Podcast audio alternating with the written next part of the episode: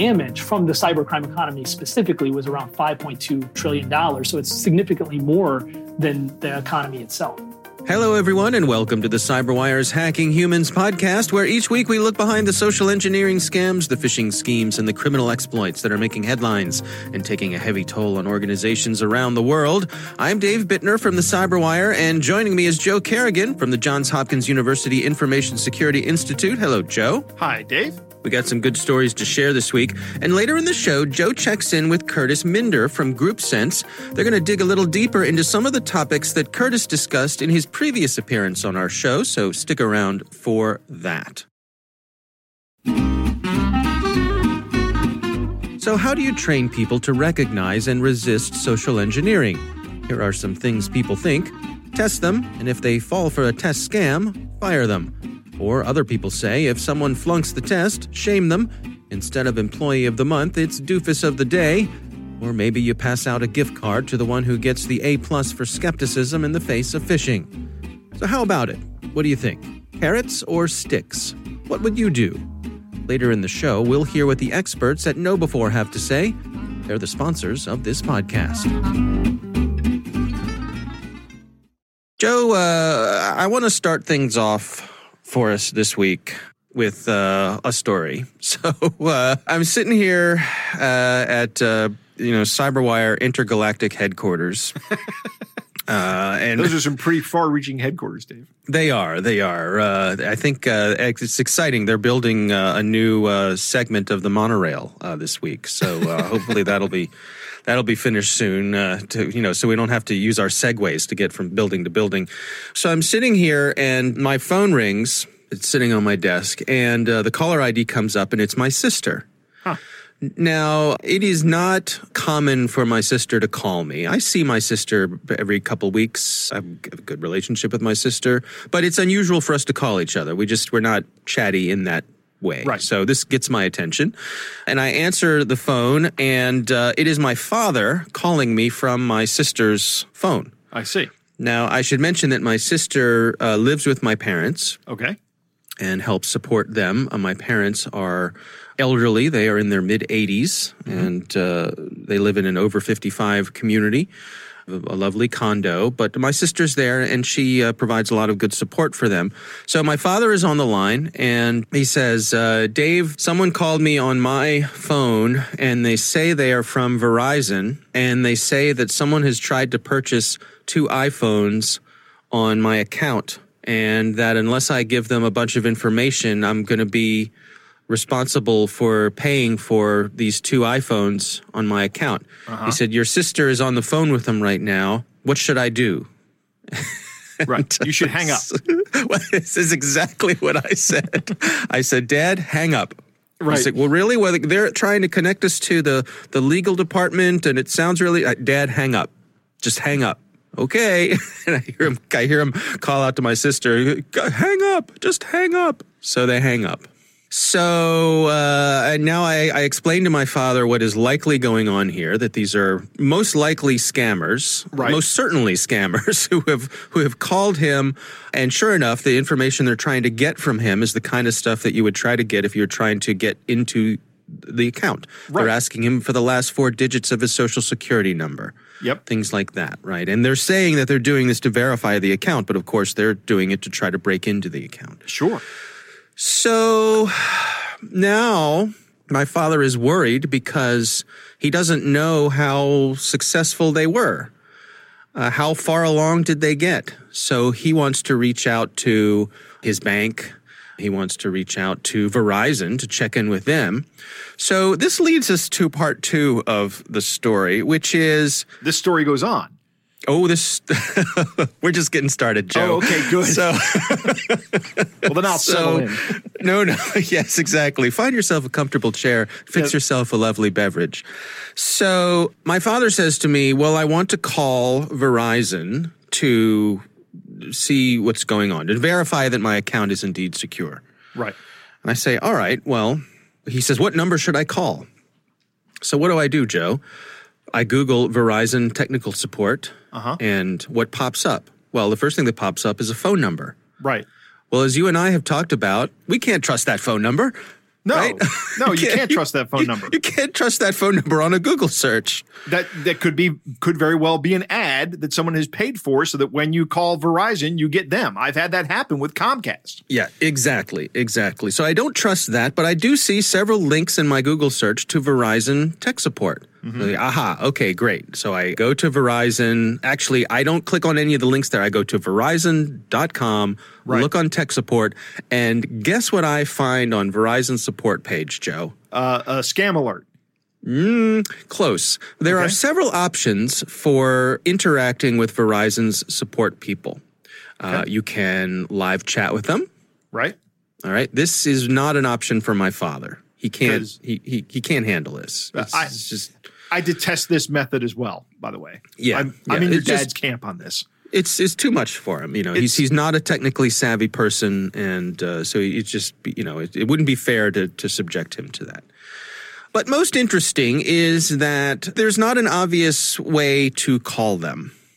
Yeah. Now, to be fair, I, I later learned that you, if for, from your Verizon device, you can call six one one, and right. that will put you in touch with Verizon tech support. Uh, this was something I learned after the fact. But while I was on this tech support page, one of the options, and this is the one that sort of got my goat, was leave us your phone number, and when we're available, someone from Verizon support will call you. Well, that's just what we went through with the scammers. the, the, the, last thing in the world my father is going to do is accept a call from Verizon tech support. How do we know that it's them and it's not just the scammers calling back? Right, exactly. Right? There's there's there's no way to know that.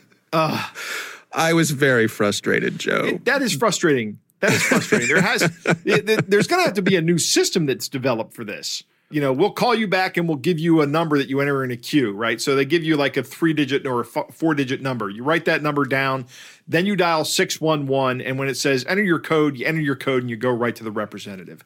Right. But I am sure that system does not exist right now. Well, but also imagine, Joe, this is what I, I try to put myself in.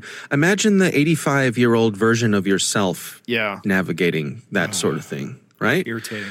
Yeah. So here's what happens in the end. My father contacts his bank. Everything's cool with his bank. Nobody hit his credit cards or anything like that. My mother goes to the Verizon store. Mm-hmm. She goes old school. Right. she gets in her car, she drives to the Verizon store, and the nice person at the Verizon store is very helpful, very patient with her. They look in the account. Sure enough, they can tell someone was trying to access the account. Right. Someone was trying to trigger you know, account reset types of things. And, yes. But it was thwarted. It did not go through. They hung up in the nick of time. Good. In addition, the kind person at the Verizon store put a pin on their account. I was that, going to go there, Dave, and I'm so glad that the vers- that the person at the Verizon store mentioned this because this is one of the best things you can do to secure your wireless account. Right. Right. So now both my mother and my father who share this account, they have the PIN with which the account is more secured. Remind them never to give that out on, on an inbound call, that they right. only give that out when they're calling Verizon, not when Verizon is calling them. Mm, good point. Now, in the meantime, my, my mother got a little frazzled because all of this having happened has planted the seed in my parents' minds that they are vulnerable, right? Right. So my mother gets uh, what I would consider to be routine kind of spammy text messages and things on her phone, and now she's really worried about this. So Absolutely. she calls me, she calls my brother, she says, "What's going on? Did someone hack my phone? Are they listening in on me? I don't know." That's interesting because your yeah. mom should listen to this episode because my next story is about exactly this kind of thing. but but we'll get to that in time. But you go you go on. So so my kind brother takes my mom back to the Verizon store just to put her mind at ease. Right. right. The two of them go to the store. Speak to another customer service person who, again, is very patient. So, hats off to the people at the local Verizon store, very patient they go back into her account. Everything's fine. Nothing's bad. So all's well that ends well. But I just, so it's a story worth sharing that because there's I'm sure there are a lot of people out there who are in a similar situation where you you're at that station in life where uh, your parents need a little more help with some of these technical kinds of things. Yep. And you just worry because they're they're kind of sitting ducks and I feel so lucky that um, you know both my sister was there to help support and my brother was there to support and obviously I was there to support. So Right.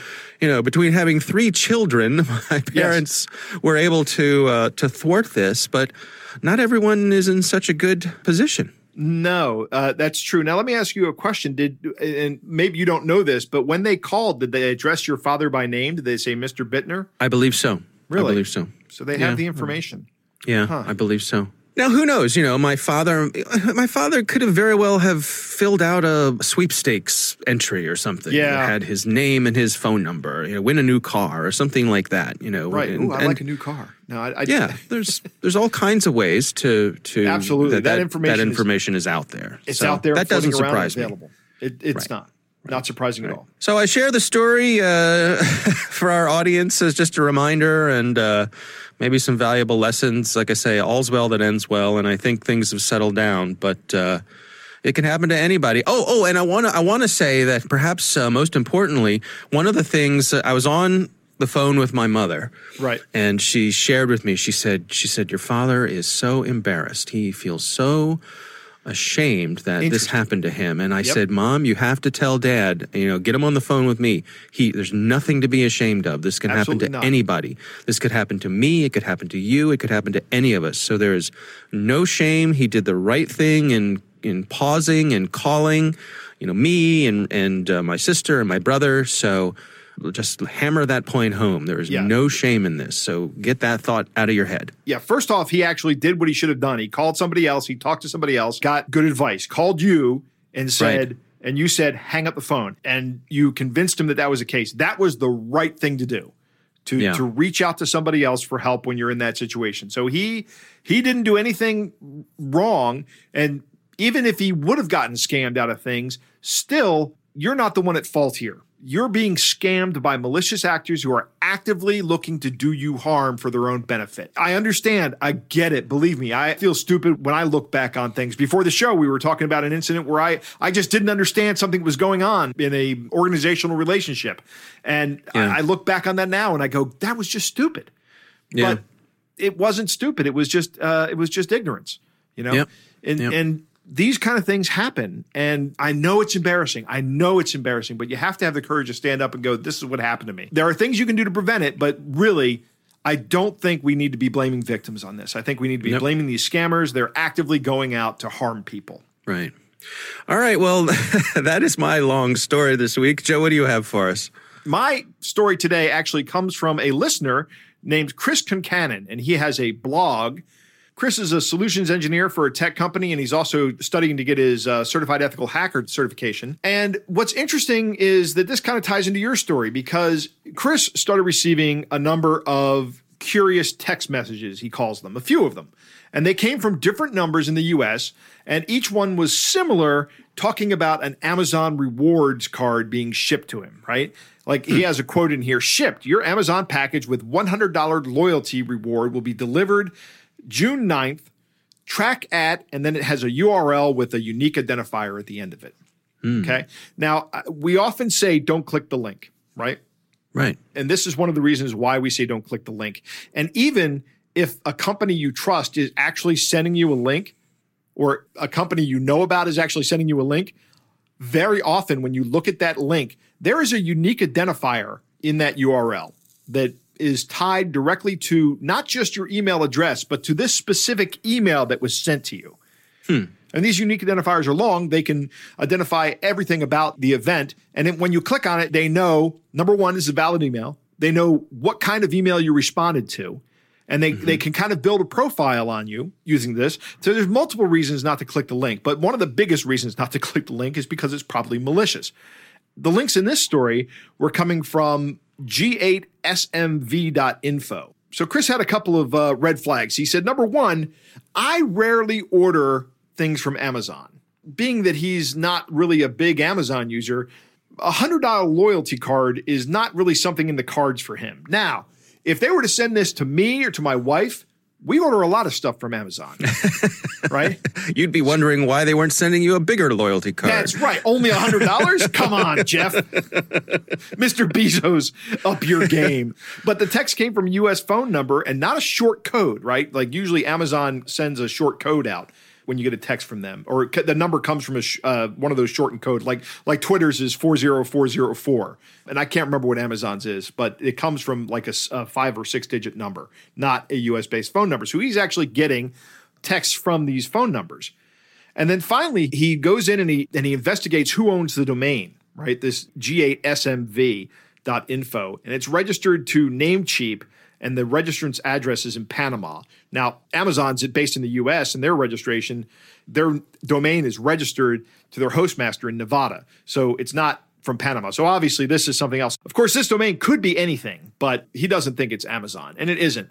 So he does a little bit more digging into the website and he finds out that the IP address is registered to Alibaba. Now, Alibaba, if you're not familiar with them, the Chinese competitor to Amazon. If, if you want to think of uh, the Chinese Amazon, that's Alibaba. They have the same kind of storefront, but they also have a lot of cloud hosting services like Amazon does. So here's what he knows so far somebody's registered this domain and they're paying for services to be hosted on Alibaba's cloud services. Now, when he clicks the link or investigates the link, where does it go? It doesn't try to do anything. It's interesting. It just has a redirect. He's doing this on a Linux machine and he's using a utility called curl. And if you just enter curl with a switch dash V on it on a Linux machine, that will show you what's going on behind the scenes, right? It doesn't just download the page for you, it actually tells you what's going on. And he finds out that there's a 302 redirect, which is just an HTTP code for, okay, you loaded this page, now I want you to go to this other page. And it takes him to google.com. So his whole question is, what the heck is going on here? And mm-hmm. here's what Chris is surmising is going on.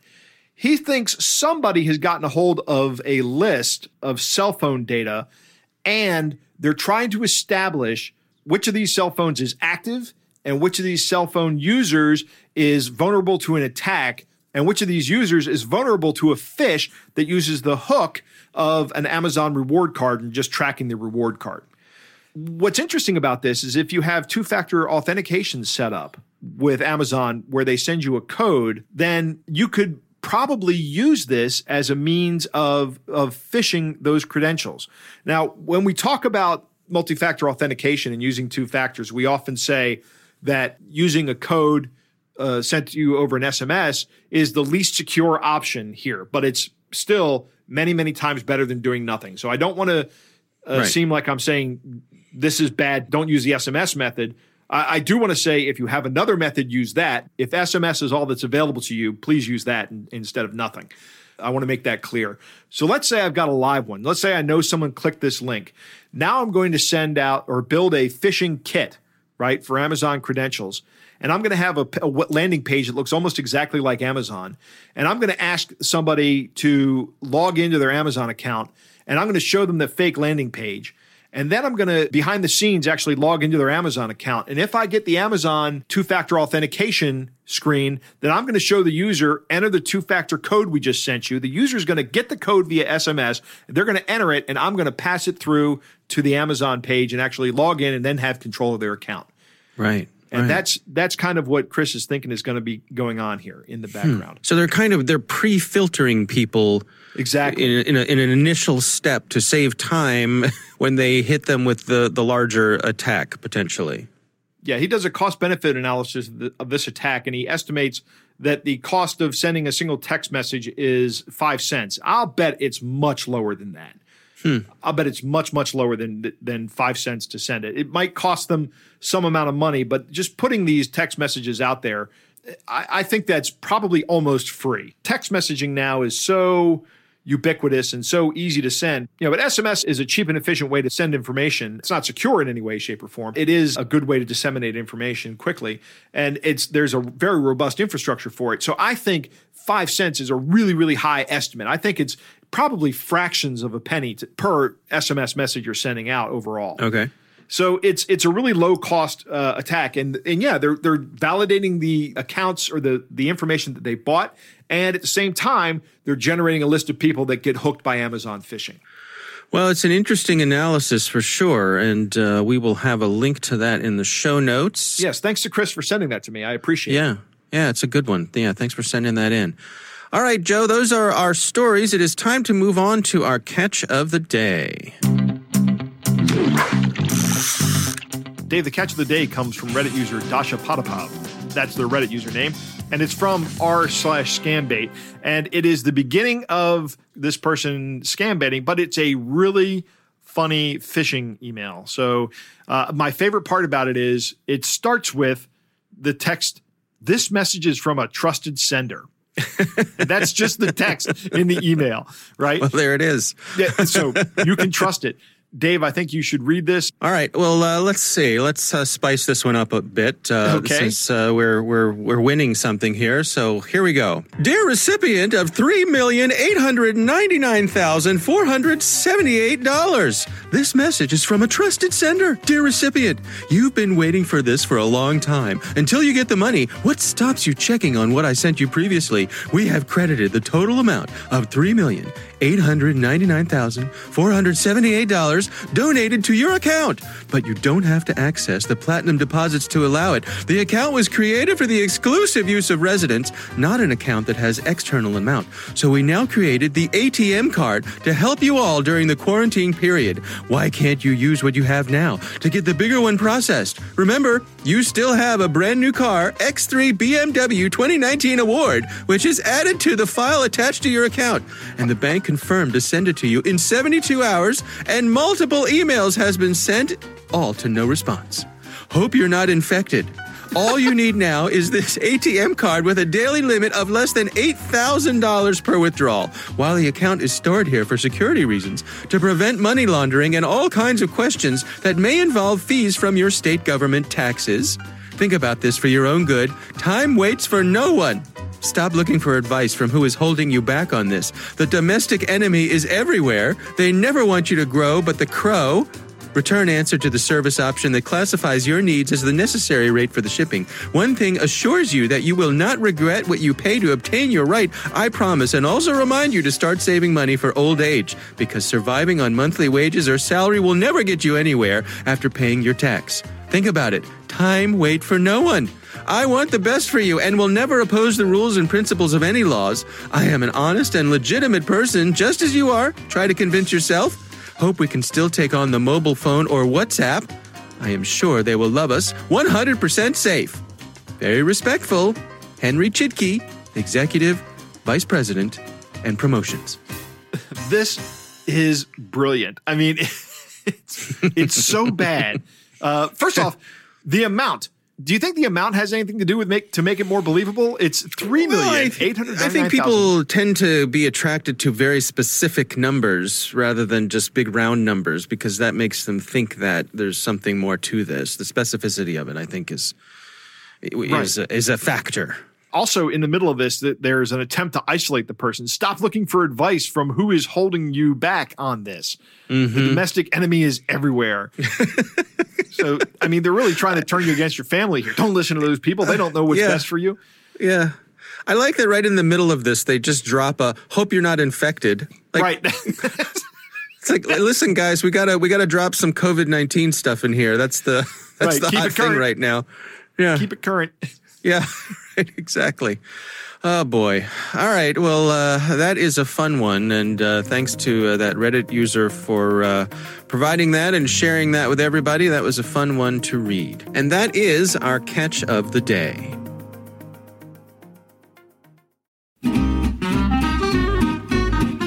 So let's return to our sponsor, KnowBe4's question carrots or sticks? Stu Sjouwerman, KnowBe4's CEO, is definitely a carrot man. You train people, he argues, in order to build a healthy security culture, and sticks don't do that.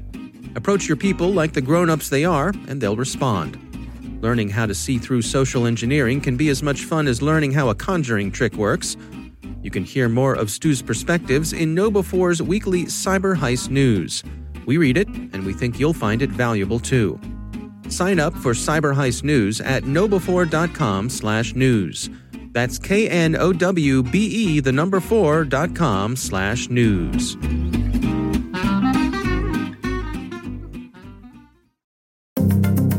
Joe, uh, you recently uh, checked back in with Kurtis Minder from GroupSense. You had a few questions, some follow ups. I did. When we first interviewed Kurtis in the uh, Wallet Inspector episode, Kurtis said $1.5 trillion is the annual amount of cybercrime that goes on. And I thought that was a very large amount. So mm. Kurtis and I had the opportunity to discuss that and, and break that amount down a little bit. It's a pretty good interview. All right, here's Joe's conversation with Kurtis Minder. I'm joined today by Kurtis Minder. He's the CEO of GroupSense, and he is a previous guest on Hacking Humans. And during the course of that interview, Kurtis said something that kind of piqued my interest. And he said that the cyber crime economy was over $1 trillion. The report you were referencing is actually a report from Bromium, which has since been acquired by Hewlett Packard. And the report is called Into the Web of Profit. And it came from uh, Dr. Michael McGuire and was sponsored by Bromium actually from 2018. Why don't you walk us through that report? You know, it makes some broad brush claims about the categories of where cybercrime is occurring, but the lar- the larger number that we're talking about that comes out of that report and the one that I referenced in the previous episode, I actually sort of made a conservative version of that of 1 trillion, but the number that's referenced in the report is 1.5 trillion. And again, that was in 2018. Like I said, they, pull that number from several broad categories of, of different kinds of cyber crime. To put that in perspective, the reason I found that shocking was 1.5 trillion is larger than all but 12 countries' GDPs. So if you're a country with an economy smaller than South Korea's economy, your economy is smaller than the cybercrime economy, the global cybercrime economy. Yeah, that's. I mean, to to put it into that perspective, uh, that's that's absolutely uh, mind blowing. But you know, seeing what we see every day, I, I believe the numbers. You know, I can't say it's it's 100 percent accurate, but it's believable. So, in the introduction to this report, there is a great table that breaks it down into some very broad categories, like you said. Number one is the illicit and illegal online markets, and that is about $860 billion a year. And that is the dark net markets that you were talking about earlier, correct? Right. And I think the point when we say broad categories, you know, the types of transactions that occur there do have the what we would be, you know, familiar with as the typical enterprise data theft, monetization scams, but there's all kinds of other cybercrime that occurs there that has a, a monetary value attached to it. And that ranges from human trafficking to traditional crime and, and, and what I would call kinetic threats. So it's, it's a broad category. Right. It also includes the illicit drug market that's conducted on a lot of these marketplaces exactly. as well.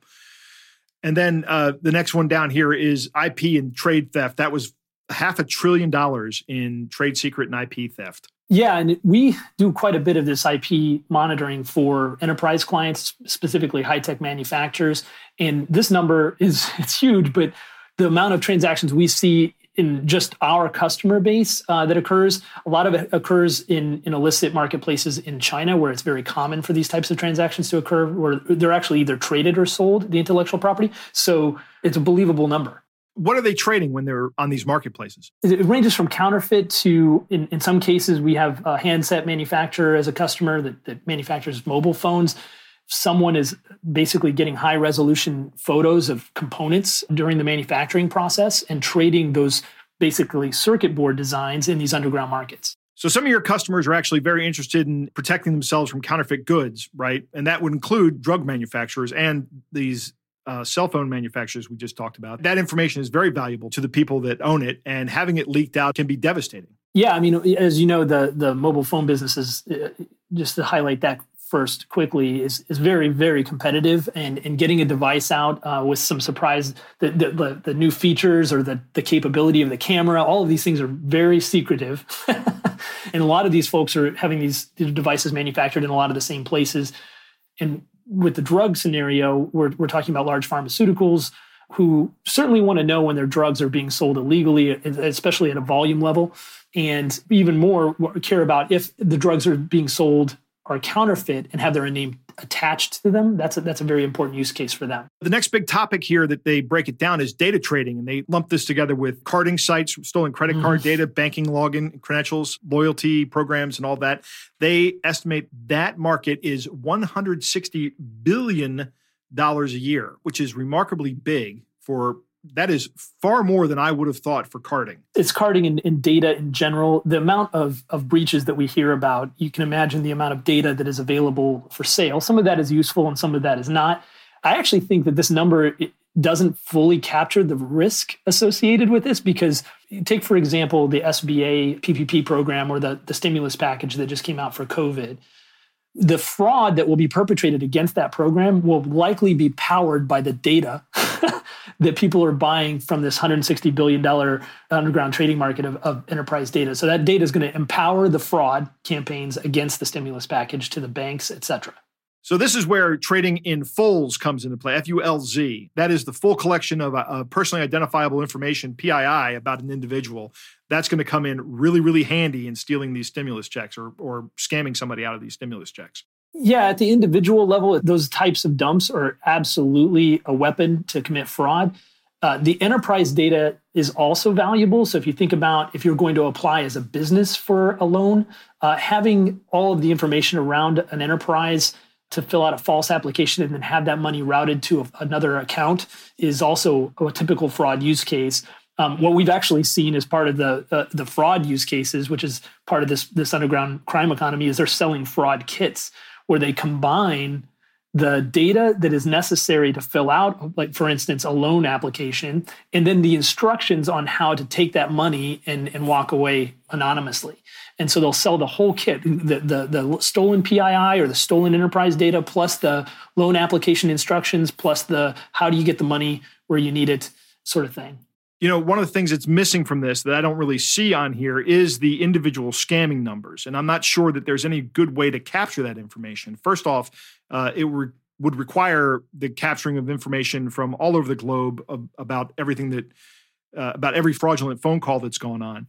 And I also think there is a huge portion of the scamming economy that is just not reported, that goes unreported. Yeah, and a lot of it, uh, like you said, just gets ignored in the noise. but you're you're right; it's not captured in the report. Uh, at least it's not from a line item perspective, um, and it's and it's massive. And similar to the fraud use case, a lot of the data that that we're seeing traded and sold or dumped in these markets is also being used to facilitate or empower the scamming enterprise as well. No, there's another data point on here that is kind of shocking to me, and that is that ransomware only accounts for one billion dollars in annual revenues. Yeah, I, I, suspect that that number is is uh, that's in 2018. Again, surprisingly low. I agree, but uh, I suspect that number is quite a bit larger in 2020. Right.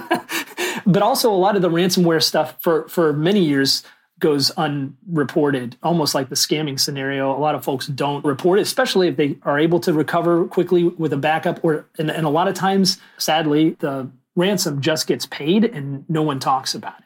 I think that number is going to be hard to quantify going forward.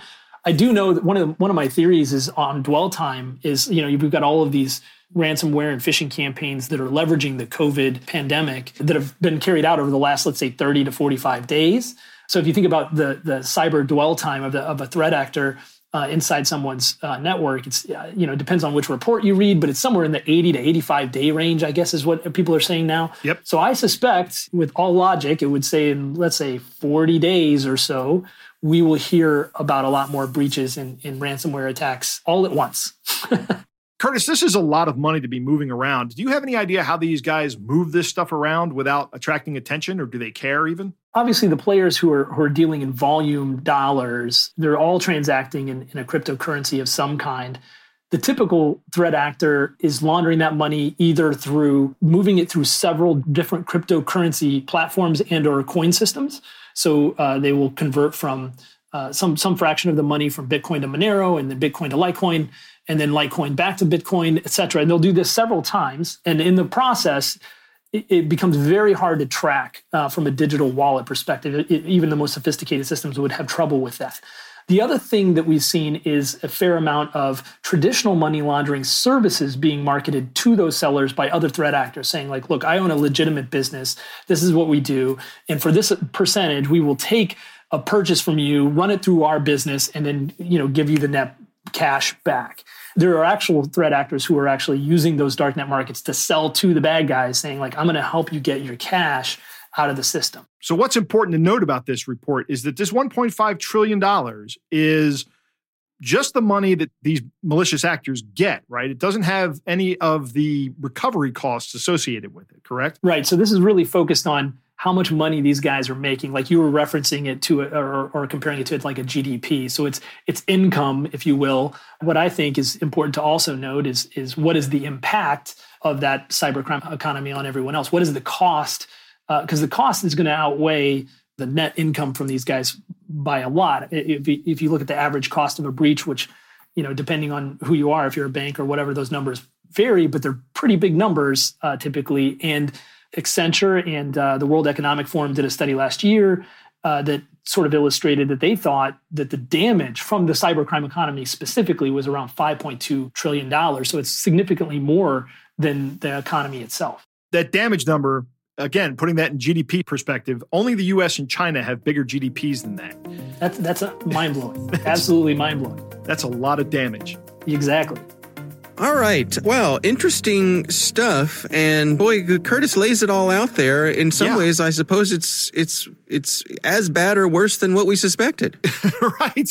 It's yeah, it's worse than we knew. Um, I didn't know that was possible, uh, but it is. It's much worse. The 1.5 trillion dollars is a huge amount, and this report does a really good job of breaking it down.